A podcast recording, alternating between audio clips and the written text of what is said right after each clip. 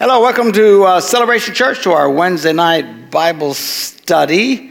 This is the final study for this part of the year. We take off for the summer, and all the Green Bay and Wisconsin people said, amen. For those of you who listen to us around the world, especially those in the southern hemisphere, why would you stop? Because our weather is so dreadful. And we get such a short summer. We don't want to be in here. I don't want to be in here. All right? Now, I must admit, our weather has been so dreadful lately. I just said, what is it with this? It's like the end of days is upon us. And oh, it's so dreadful. In theory, the sun's going to come out in a couple of weeks. I don't know, sometime. And when that happens, none of us want to be inside anymore. And we're going to be outside and having fun with family and friends. So this is the last study. We'll pick it up again, I believe, the first Wednesday in September, somewhere around there, whatever. So stay tuned. Anyway, we have been going through the New Testament, one verse at a time. We've made quite a bit of headway, actually. We are now in the final books that the Apostle Paul writes when he's in prison in Rome. After this, we don't get any more books written by him.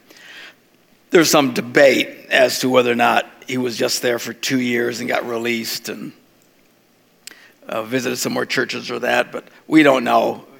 Others say that at this point, this is when he gets martyred, or if there was a break, then he was rearrested and martyred. All we know is that he's in Rome for these 2 years. He's writing these final books. It's the last that we hear from the beloved apostle. What an incredible man this guy is, huh? He personally winds up writing the bulk of the New Testament, which is amazing. What's stunning about it is he was not a disciple of Jesus when Jesus was on the earth. Isn't that wild? I mean, and then I think God does this intentionally to prove that faith is not based on what we think it is. You know, gee, if we really spent time with Jesus, we'd be a lot more spiritual than if we hadn't, right? Oh, if I had just really known Jesus and he was here and I could sit and talk with him like they did back then, oh, how much better off we would be and stuff like that. When we see the greatest example of spirituality and stuff is from someone who never met Jesus or, as far as we know, never saw him or did any of his miracles or anything like that. So, you know, we will eventually hear from Peter. He was there. He saw it. We'll hear from John. John writes several epistles, and of course the book of Revelation. He was there, first eyewitness, but most of it isn't written by firsthand people, which is quite stunning if you stop and think about it. So anyway, it just goes to show that even though we haven't ever personally seen Jesus walk on the earth or anything like that, the same faith that Paul had is the same faith we have. You know, if it would all been written just by the apostles and disciples who had actually lived and walked with Jesus, it would be easy to get a sense, well, gee, you know, if I'd have been there or they had an advantage that we don't have, but that's not the case. The bulk of the New Testament is written by someone. Not only did he not live and walk with Jesus, he was the first persecutor of Christians. He was behind the stoning or approved of the first stoning of Stephen. His whole mission in life was to go find Christians and kill them all and force them to recant. In fact, it was on his way to do this when he has this encounter with the living Christ and becomes a Christian and becomes this incredible firebrand. Anyway, so we're getting to the end now of his writings. He's now writing the letter to the Ephesian church, which he'd spent quite some time with them there.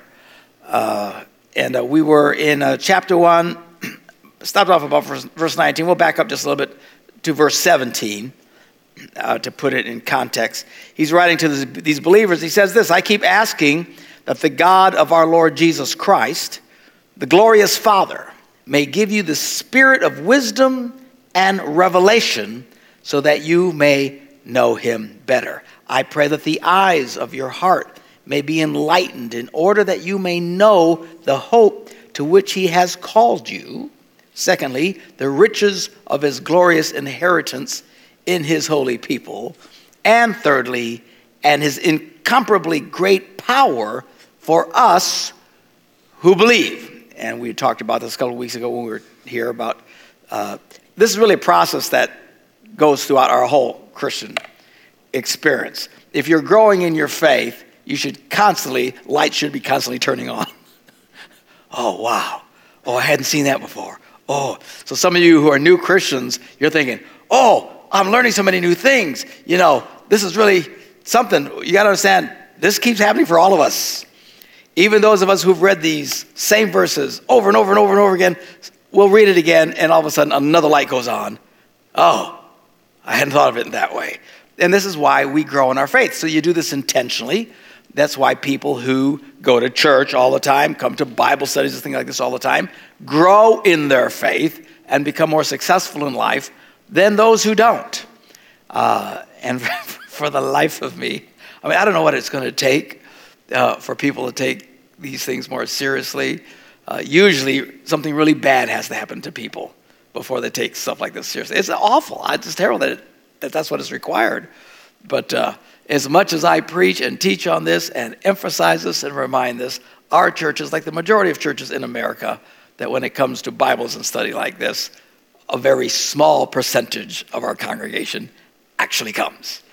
And even by and large, the large accounts that we have on Sunday, even that kind of waves, because a great part of our congregation, as with a lot of congregations in America, it's the narcissism of the Christian experience today. People are so selfish, and they bring Jesus in when it's convenient, when there's nothing else to do, there's no sporting event, and there's nothing on television. Let's go to church, And then their life winds up winds up stinking, and it's horrible, and everything's awful in their lives, and they're shocked and amazed. And then I just shake my head.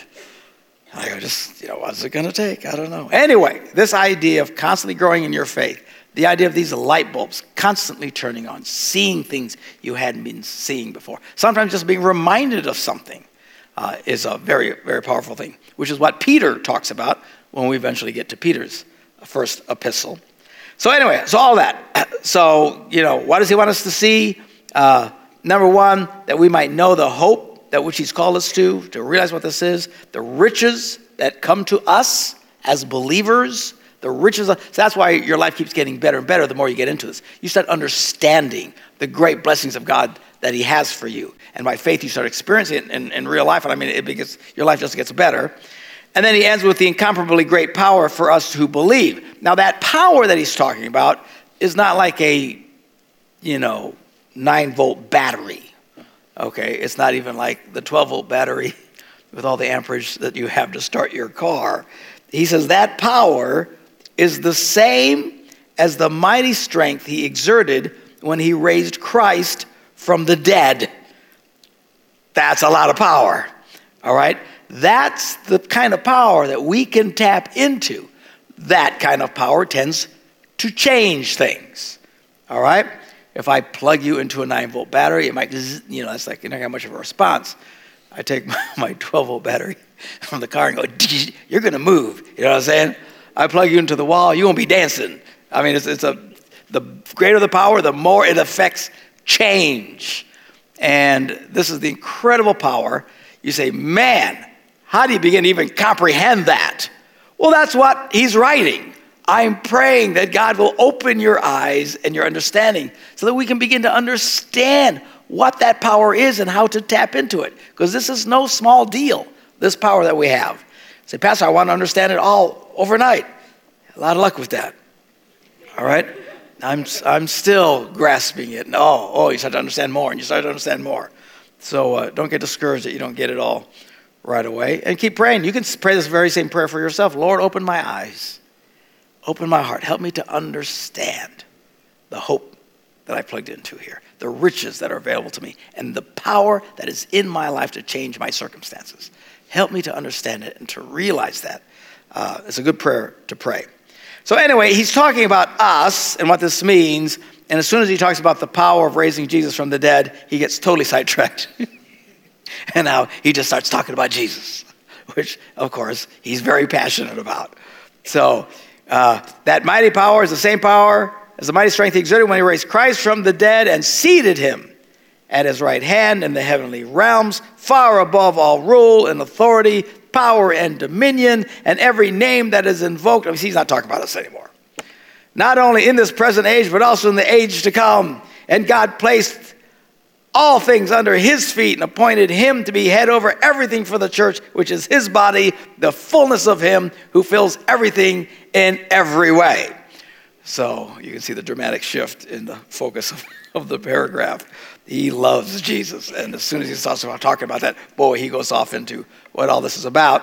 And it's a great little section here because it just keeps reminding to us. In the church, this is all about Jesus. All of this is about Jesus. We are not a Christian country club.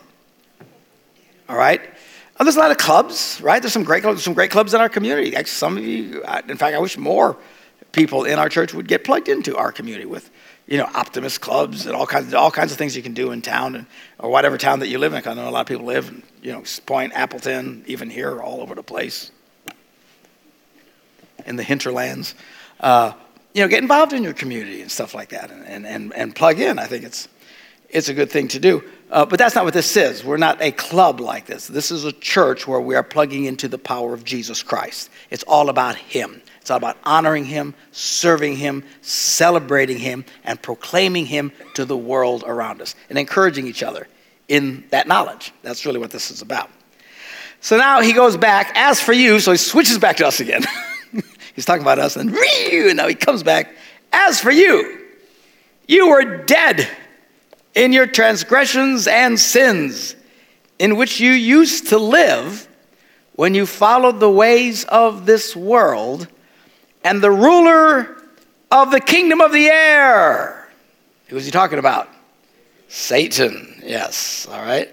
The spirit who is now at work in those who are disobedient. There is a very powerful evil spirit out there.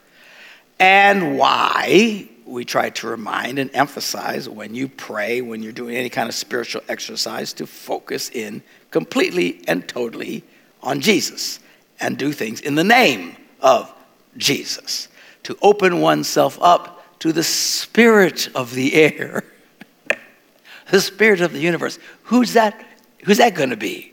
Who are you going to plug into? You literally open yourself up to demonic spirits.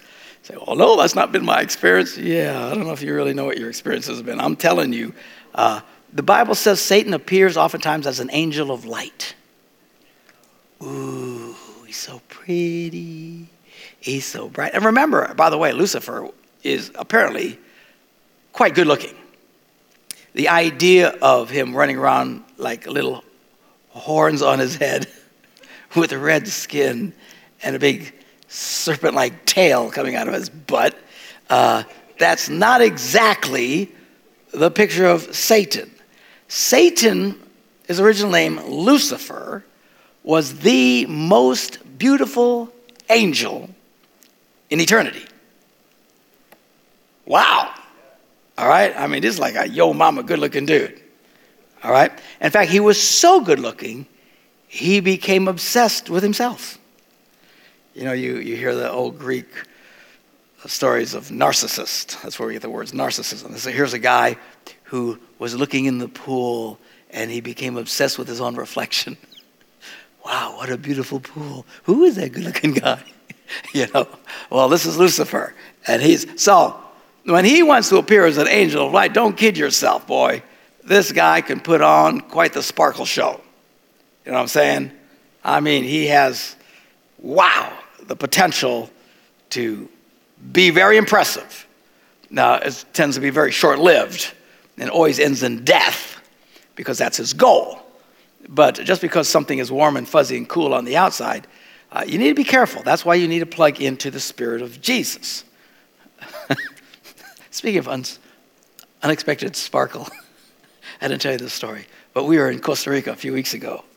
And some guy we're renting this house. It's a big yo mama house. I mean, it's like, wow, in your wildest dreams kind of place. And they got this beautiful infinity pool that goes out and the ocean's right there and stuff like that. And it's up on the side of this mountain. And really, really nice place. The kind of place you can afford for all of 6 days, you know, that kind of thing. So, well, some guy was having a party because his kids were getting married, and they were having a wedding celebration. And Pops apparently had quite the jack, okay? And he had money, and he's spending money like a drunken monkey. This party's going on for days, and he'd taken a whole hotel, like a Four Seasons. I mean, we're not talking, you know, Super 8 here, okay? We're talking, I mean, so he buys the whole freaking hotel for all the people to come, and they're having this party and stuff like that. Well, then, on this Friday night, about midnight, to celebrate everything, he has a fireworks display.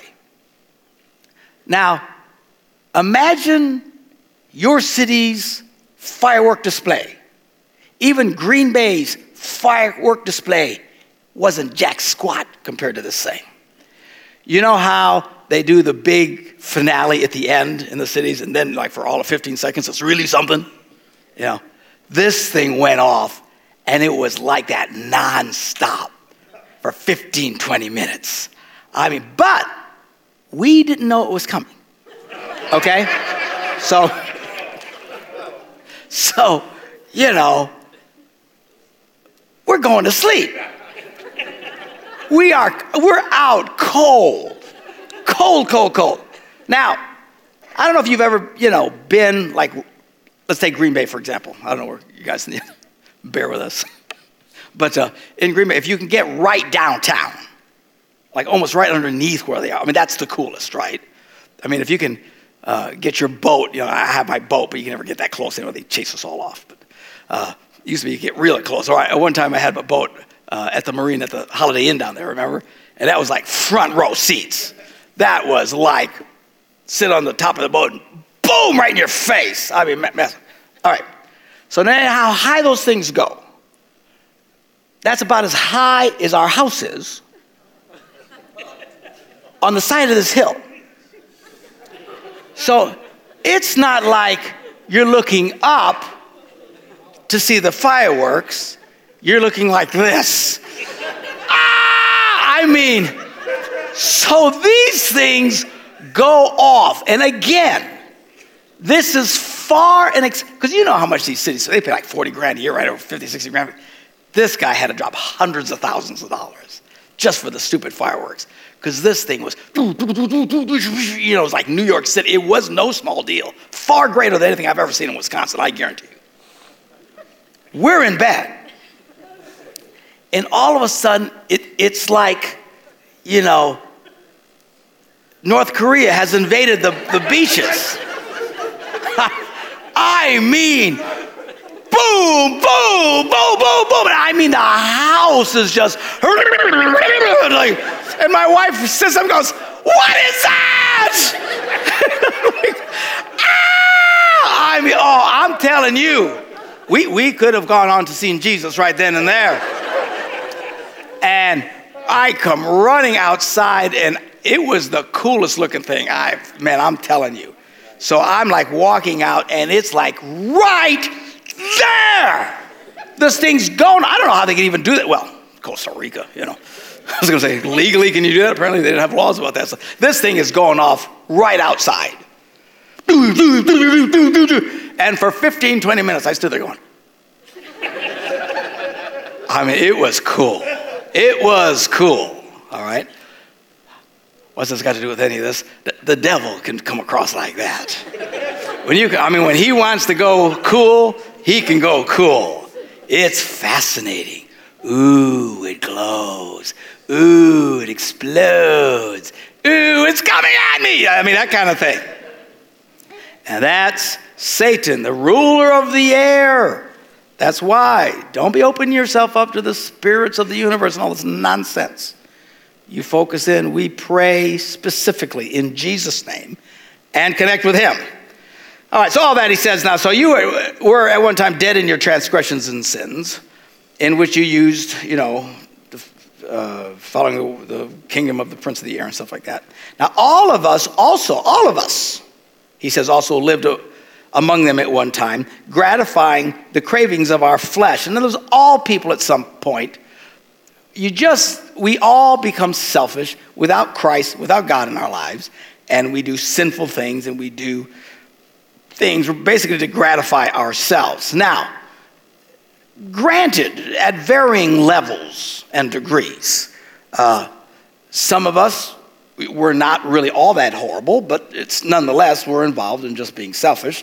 Some of us, have PhDs in flesh and selfishness and alcoholism and drugs and all that kind of stuff. I mean, in our congregation, the experience varies wildly.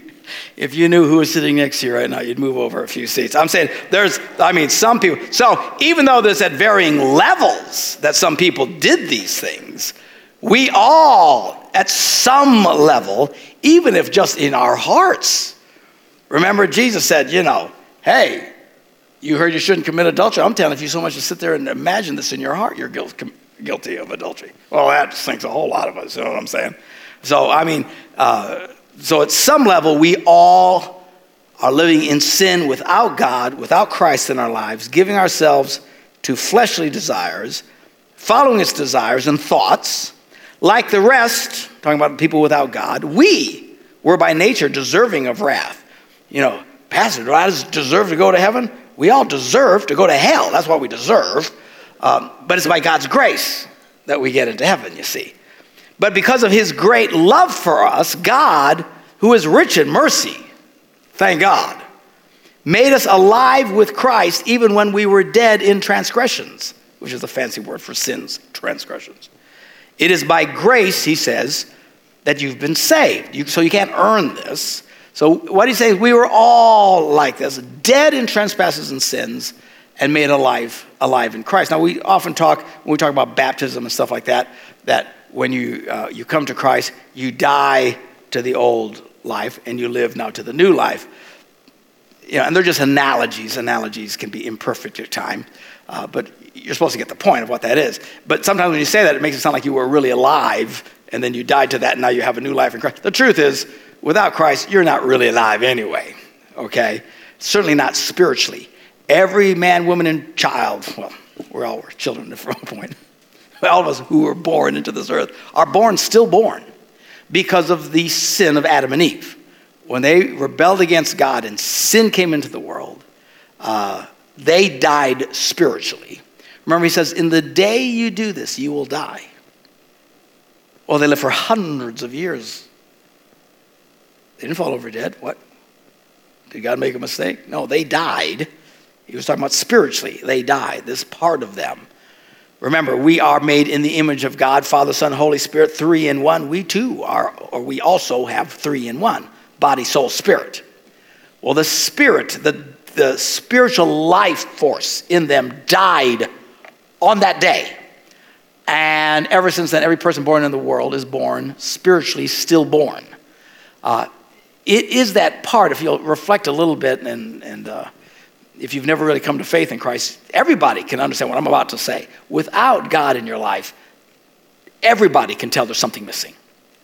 What they'll argue with you about is what it is. That they'll debate. We say you're stillborn and you need to be born again. Jesus said you need to let Christ bring your spirit to life.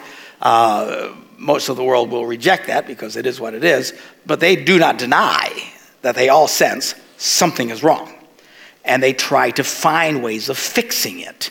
And it's basically that song where you're looking for love in all the wrong places, and that's what they're doing. And they're thinking, well, if I find someone, the right man or woman in my life, that'll fix it. We all know stories about people who do like that. Some of you have been that story. Others, the appeal for drugs, alcohol, the next coolest, wildest drug. Why are people drawn to these things? They are trying to fix what is wrong. You see, people who are full don't eat, generally speaking. Okay? Some of us do, but I'm just...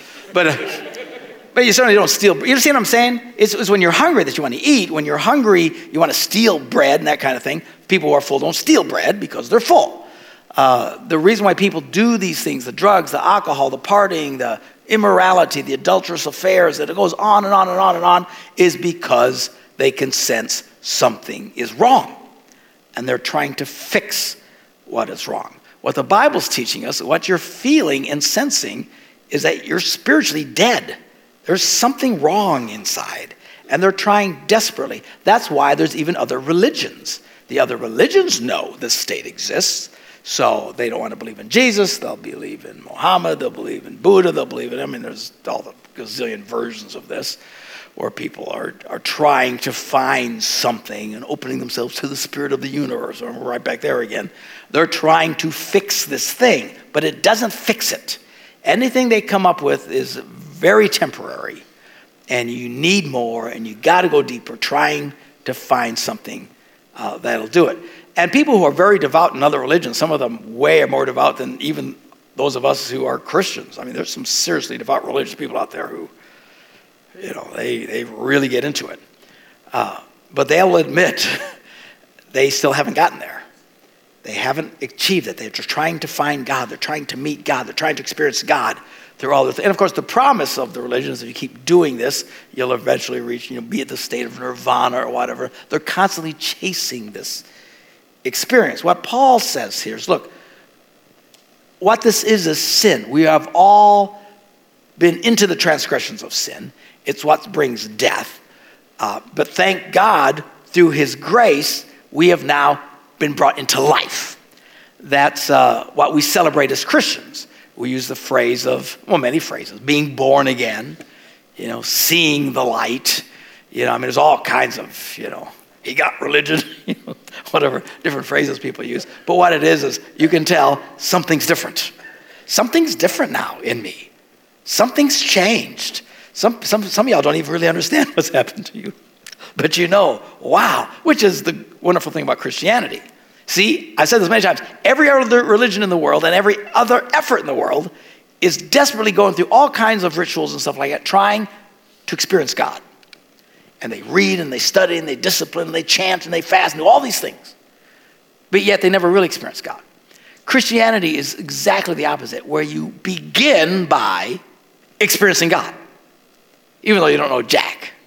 You don't know anything about the Bible. That's why you're here, to learn, that kind of thing. So it's totally different than everything else. Once you encounter Christ, that's what changes you. That's what turns you into a different person. Now, granted, we need to grow. There's still elements of the old self that we still have to deal with. And we talk about it all the time. There's people who are very gifted at pushing all your buttons and bringing out that nasty side of you, right? Oh, then I'm not a Christian. No, you're fine. Just, you still have issues. We all have issues, right? That God's still working on us. Again, the great phrase, the statement, I'm not what I ought to be, but thank God I'm not what I used to be. All right, because of this continuing sanctifying power is the biblical phrase of the Holy Spirit in us doing all this. So this is what he's talking about, okay? So, and it is by grace that you've been saved. Let's read this next couple of verses, then I'm going to come back to them. But it says, and God raised us up with Christ and seated us with him in the heavenly realms in Christ Jesus, in order that in the coming ages he might show the incomparable riches of his grace expressed in his kindness to us in Christ Jesus. I will come back to those two verses. But I want to continue now with verse 8 because it ties in what he was just saying. For it is by grace that you have been saved through faith. This is how this happened. And this is not from yourselves. It is the gift of God. It is not by works, so that no one can boast. I figured this out. I prayed enough prayers. I was a nice enough person. That's why I should be able to go to heaven. That's not the way this works. And the millions of people, even millions of professing Christians who still think this way, is stunning. They just don't get it. To get so close to the truth and still never get it must just be so sad to God's point of view. It's not by works, so no one can boast, for we are God's handiwork, created in Christ Jesus to do good works, which God prepared in advance for us to do. So we're supposed to do good works, but it's not good works that saves us. Now, this phrase is like the key phrase that launched the Reformation, you know, in the 1500s or whenever that was. Martin Luther came along. Because the Catholic Church at that time, there was really only one church, it was just the Catholic Church, the Christian Church, had totally change Christianity, and parts of them still to this day. But they're not the only ones. There's a lot of them do. A lot of older traditional churches make it all about what you do to get into heaven, right? You got to be baptized, and you got to be this, and you got to be that, and you got to go to this, and make sure you come to church on these special holy days, and and do penance for your sins, and work hard enough, and they had gotten to the point.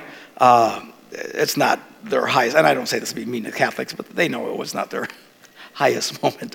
They were selling indulgences, which means you could buy forgiveness of sins.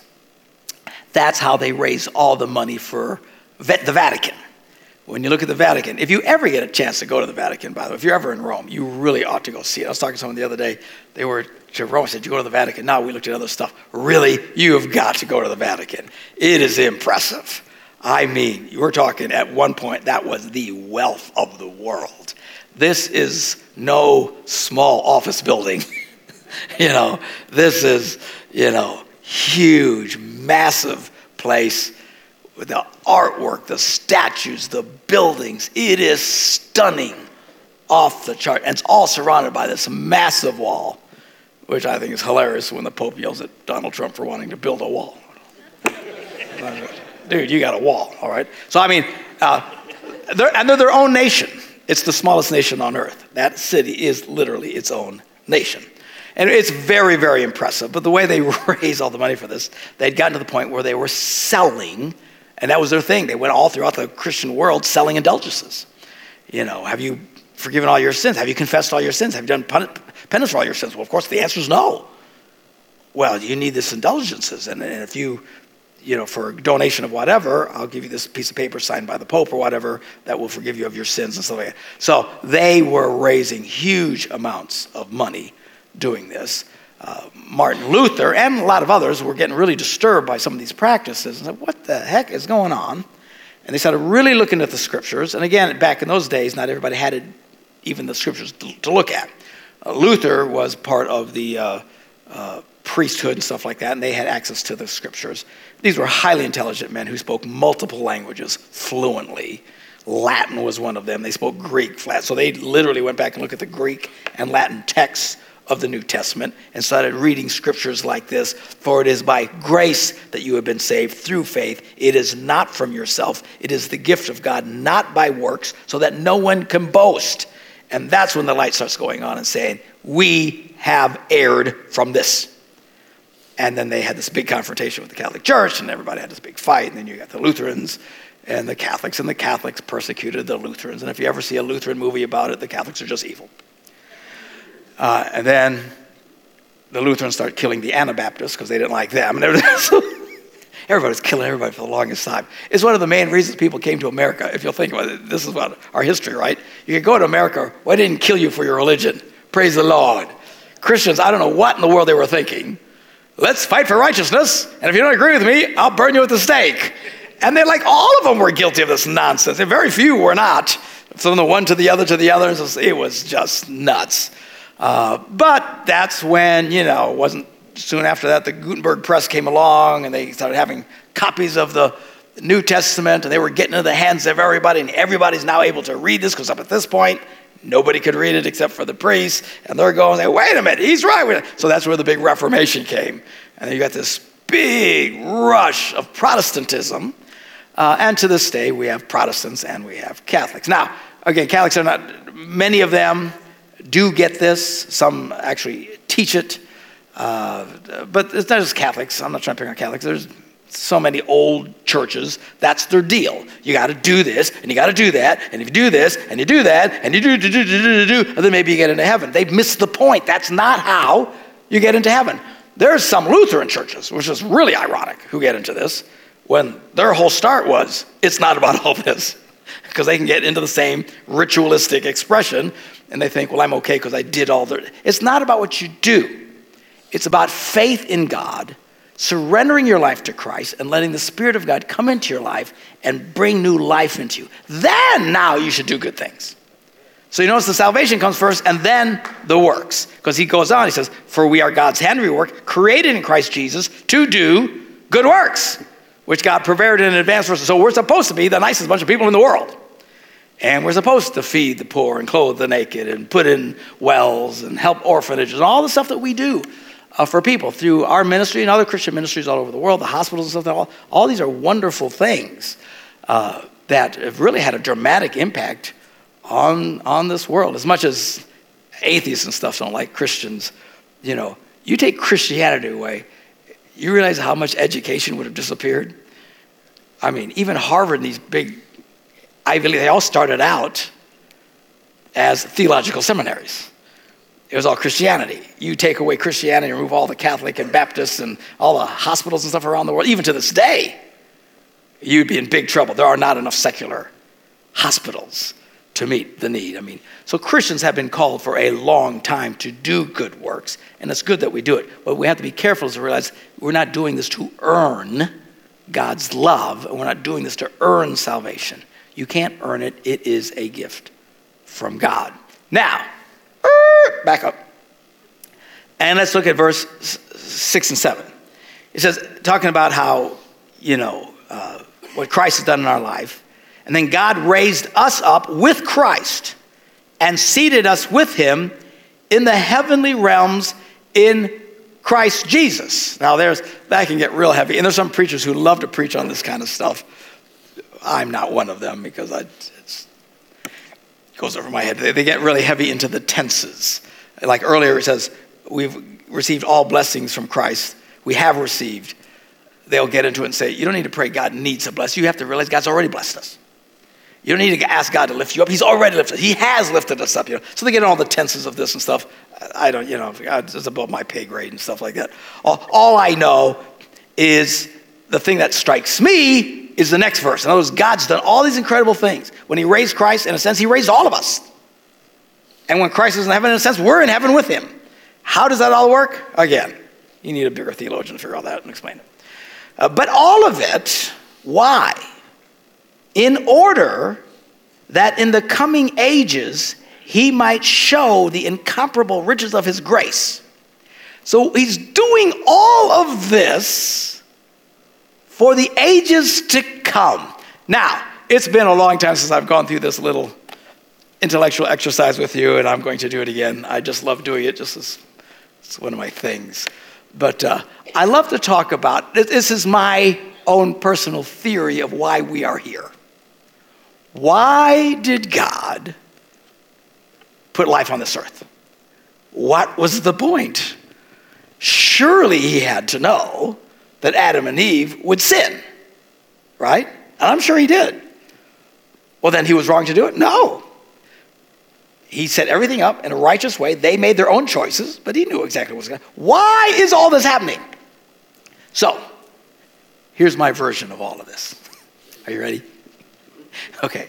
So we know from the scriptures that Satan, Lucifer, which we read in Isaiah, we could run through all these scriptures and stuff, but I'm just going to talk to you about it. Where Lucifer was in heaven with God. He was called the morning star, wasn't he, or whatever he was? So that was his thing. He's way up on the food chain up there. I mean, he's a big deal. You know, I was looking at one of these coffee cups the other day. I'm kind of a big deal, you know? That was Satan. So he's like a big yo mama deal in heaven. His beauty is beyond compare. He really gets full of himself. And as we all know, he sets out to rebel against God. Now what's fascinating, and I don't hear people talk about this very often, is why? What did he say to get people to follow him? Because he succeeded in, do you know how much of heaven he convinced to do this? 1/3. Now I don't know how big heaven is, but just looking at all the mosquitoes we have on earth, I'd say there's a lot. You know, I mean, there's God's into stuff, you know. This has got to be huge, massive. He talks 1/3 of angels in heaven into thinking this isn't good enough. Now, it's one thing for him to fool us, because quite frankly, life on this rock sucks, all right? You grow up, you know, you're born, you got to learn to walk, you know, and then there's the whole potty training thing. You know, then you get zits in high school. That's traumatizing. You know, they got all this stuff they got to go through life. And I mean, this is hard. All right, you got to work and things don't work out. And you just, when you think you're totally secure, you lose your job, right? I mean, that happens to everybody, right? Just when you think everything's good, pow, it hits the fan. Okay, so for Satan to come to us and get us to doubt, I mean, this has got to be a joke to him. You know, I don't know why he even gets out of bed in the morning. It can't even be much of a challenge to fool us, a bunch of nitwits. How do you convince someone in heaven that this sucks? Right? This is heaven. I've heard it's a rather impressive place. That life is pretty good. We're all very much focused on getting there. Okay? How do you convince a third of the angels this isn't good? We got out. So we know that he convinced them to rebel. What we don't know was, what was his argument? What did he say to them to make them want to rebel? We know his personal motivation. He was enamored by how good looking he was. I am the coolest looking angel in eternity. I ought to be in charge, right? Okay, great. But what do you say to others to buy? I don't think he came around and said, guys, I'm really good looking, follow me. I don't think that was his argument. He had to come up with something that got people to doubt God. Number one, I assume he has to doubt. This is based on what we still hear and struggle with in our heads today. Does God really love me? I don't think this is a new argument. I think he comes up with this. Does God really care? Is he on your side? All this stuff that we hear still struggling today, I think is the same arguments. Well, we know Satan's argument to Adam and Eve. And I kid around and say, how long did it take Adam and Eve before they went to the tree? I assume about 45 minutes. And I'm serious. I'm like, because we know that happened before they even got around to having sex. Now, I don't know about you, but that would have been at the top of my hit parade. I'm going to tell you, the pig that I am, I will admit, hey, baby, come over here. That's what I'd be thinking. So this thing happened before they even got around to it. So I don't think it was very long at all. And Satan comes to them, and he starts doubting what God told them. He gets them to doubt what God told them. You can't believe God. You can't. So this is the kind of thing, just the very thing that you struggle with. Can I really believe God? Can I really trust God? You know, if I do this, will God bless me? If I really give money in the offering, will he make my life better? You know, these, and of course, Satan's right there saying, nah, this stuff don't work. None of this works, you know, and that whole argument. So somewhere along the line, he fills people with doubts about himself. And then there's some great scriptures in the Old Testament. I was going to go into this, but we'd run out of time, surely. Where the prophets had visions into heaven. Two major. One was Isaiah. I can't remember who the other one was. I have to go look it up. But it has to do, they had a vision of heaven. And when they saw the picture of heaven, God is talking to everybody around around the throne going, what do you guys think we should do? What do you guys think we should do? And the Bible says one spirit suggested this, and he goes, nah. Another spirit suggests that. One finally comes up with a plan. It had to do with Ahab, that slime bag, king of Israel. He was evil. And he says, how are we going to kill Ahab? That was what God said. How are we going to kill this guy? This guy comes up with this, one spirit comes up with this brilliant plan. God says, good, I like that, let's do it. Then we see Isaiah. Isaiah looks in, and God is asking the question again, who are we going to send? Who are we going to send? Stop and think about this. This is God. I'm pretty sure he knows who to send. I'm pretty sure he knows the best way to off Ahab, right? But both pictures have around the throne of God, God's asking, what do you guys think we should do? Now, I am absolutely convinced. I think this is so key. And again, I could preach such a whole sermon on this, and I do it from time to time. I drift into this area. this whole idea that people are obsessed, that the whole Christian experience is just obey God. Do what God tells you to do. Do what God tells you to do. Just listen. Don't do nothing. Don't make a decision till you have a revelation, till God speaks it. You know how much of Christianity teaches this? You know how many people out there can't do jack? They can't even volunteer because they're waiting for the Lord to tell them what to do. And it's not because they're evil people. They have been taught very bad things from the Christian church. This is absurd. Their version of heaven is God's up there just telling everybody what to do. Interesting, when you read the Bible and see up there, God's asking everybody else, what do you think we should do? Now, that's a dramatic difference than what we're told. This is why prayer is so important in your life. Because in a sense, God's looking at your life and saying, what do you think we should do?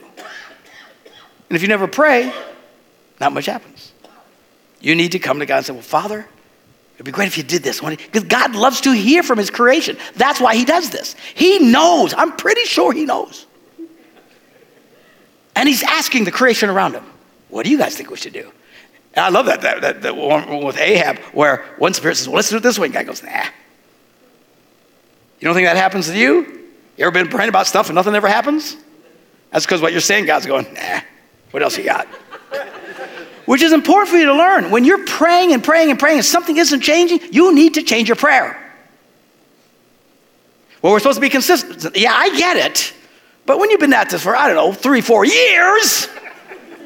and nothing's changed, or whatever, doesn't even have to take that long. At some point, God should be answering your prayers. If you keep praying the same thing, and some people say, Pastor, I've been praying forever about this one thing, and why doesn't God answer my prayer? Because God answered it. He said no.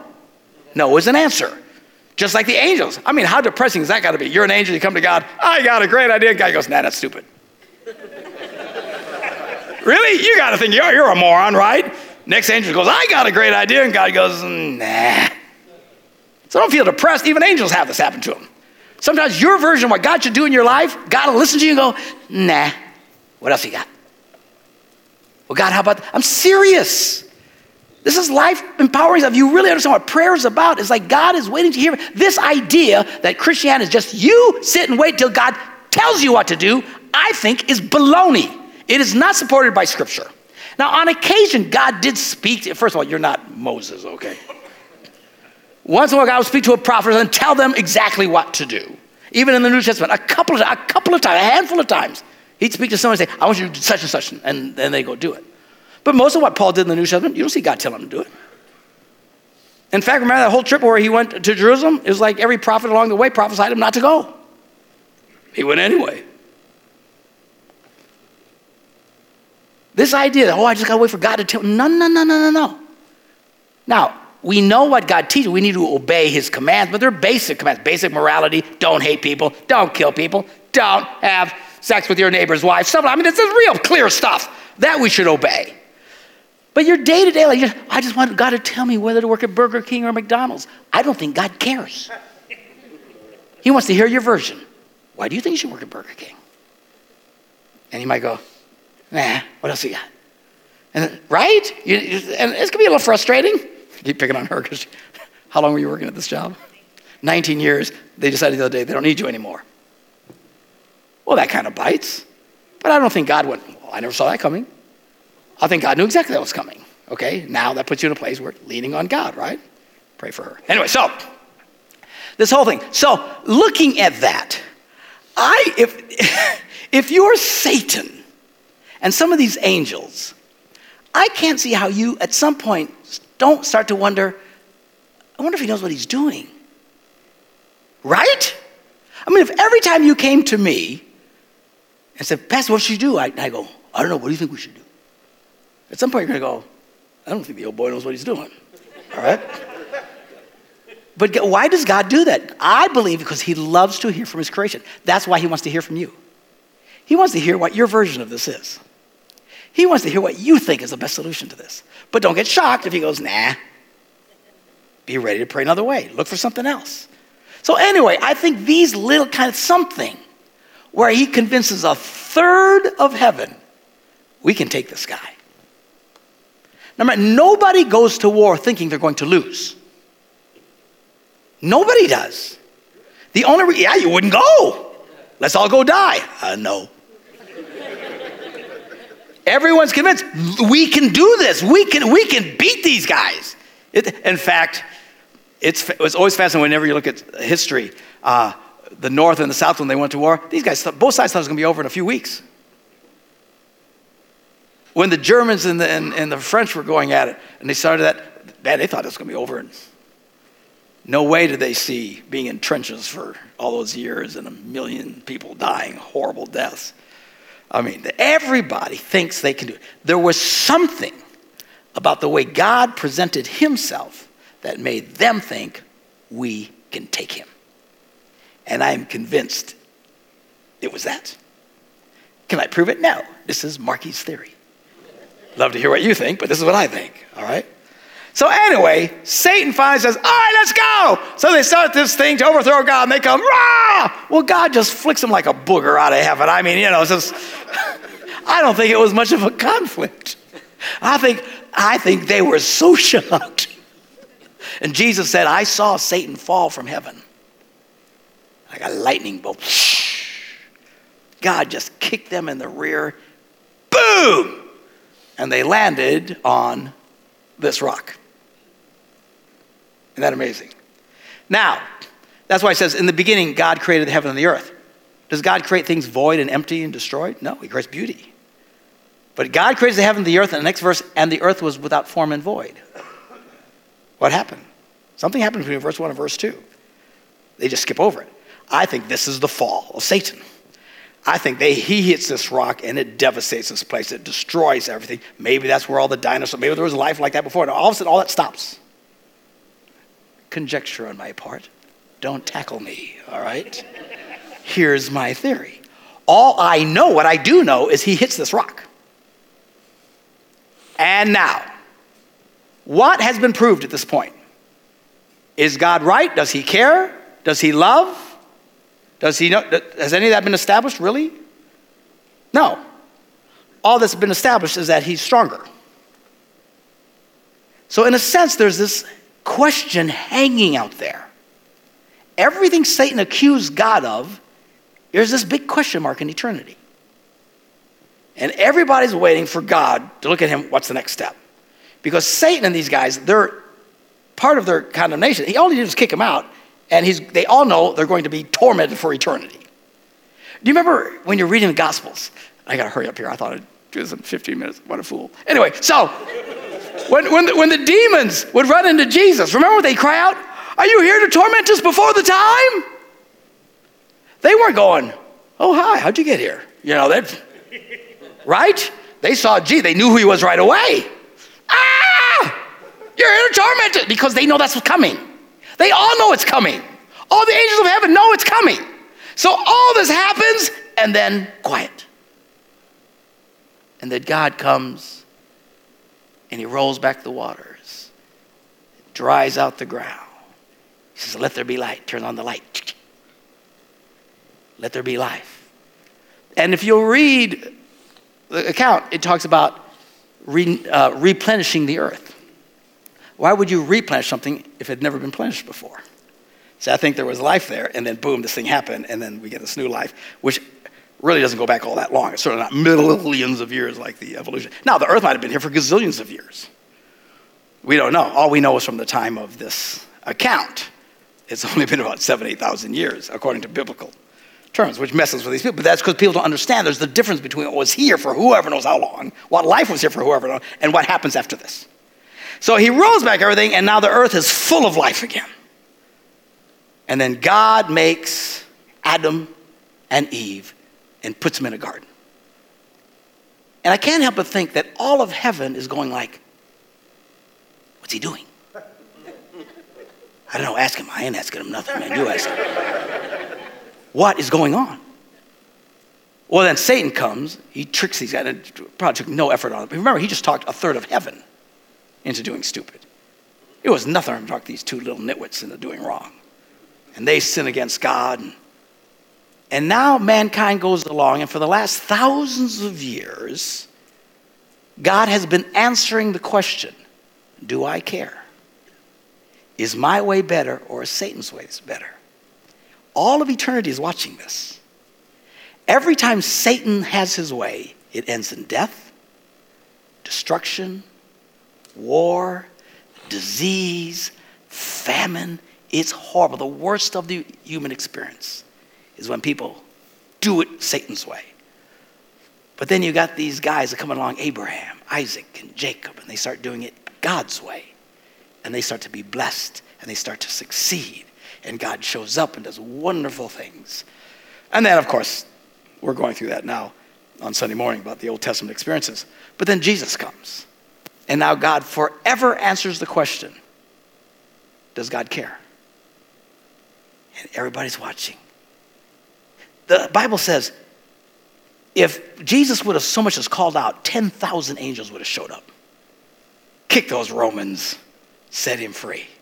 They were like horses at the Kentucky Derby waiting to get through the gate. And he doesn't say a word. And he dies. And he does that for all of you. All of us. He does it for me. And now, even since then, people's lives live out. The difference between people who follow Christ, now particularly, and the blessings they live and all this stuff, and how God helps them succeed, answers their prayers, and people who don't. Heaven is watching all of this. And this whole thing's about to come to an end. I don't know how much longer this is going to last. I don't think it's going to be that much longer. Even if I said 500 years, that's not much longer compared to how long everybody's been on this rock. It might be a lot less. It could be 50 days for all I know. But what is happening is the question is being answered forever. This rebellion will never, ever happen again. Because now all of eternity has seen what happens when you do it God's way and when you fight against God. And they're going to be looking at this. And if anyone ever asks the question, does God care? Does God really? I'm sorry for the TV guys, I'm getting out of the light. Follow me. Whenever, throughout eternity, if it ever happens again where they ask the question, does God really, if someone comes along, does God really love us? He's going to take her. And he's going to say, yeah, look at this. And he's going to take you. He's going to look at this. And he's going to take you and bring you up and say, look at this. We are forever the testimony throughout eternity that is forever going to end the question, does God care? Because if anyone has that question, God's just going to send them to you. Man, go to Mark. Oh, yeah, he cares, man. You should have seen me. I was a mess, man. And that's what he says here. He's doing all of this in verse 7 in order that in the coming ages, he might show the incomparable riches of his grace.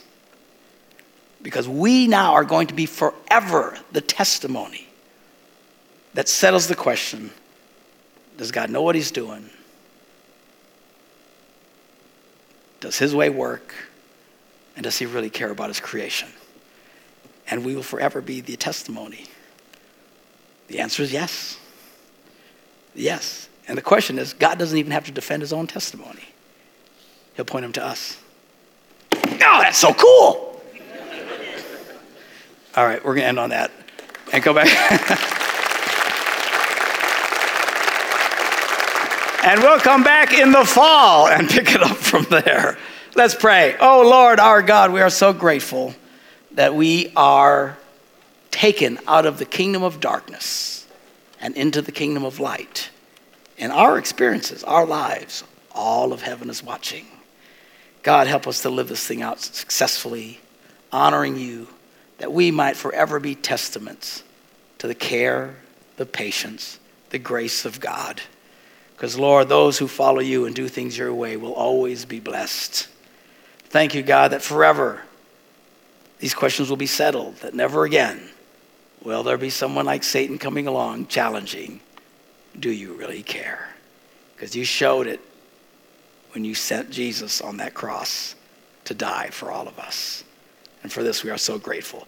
Bless all of us, Lord, all those watching by us at our campuses in Stevens Point and Appleton. Bless all those guys, this whole church family. May this summer be a wonderful time. Protect everybody, Lord, as we're having fun doing stupid things, like boating and skiing and whatever that we do.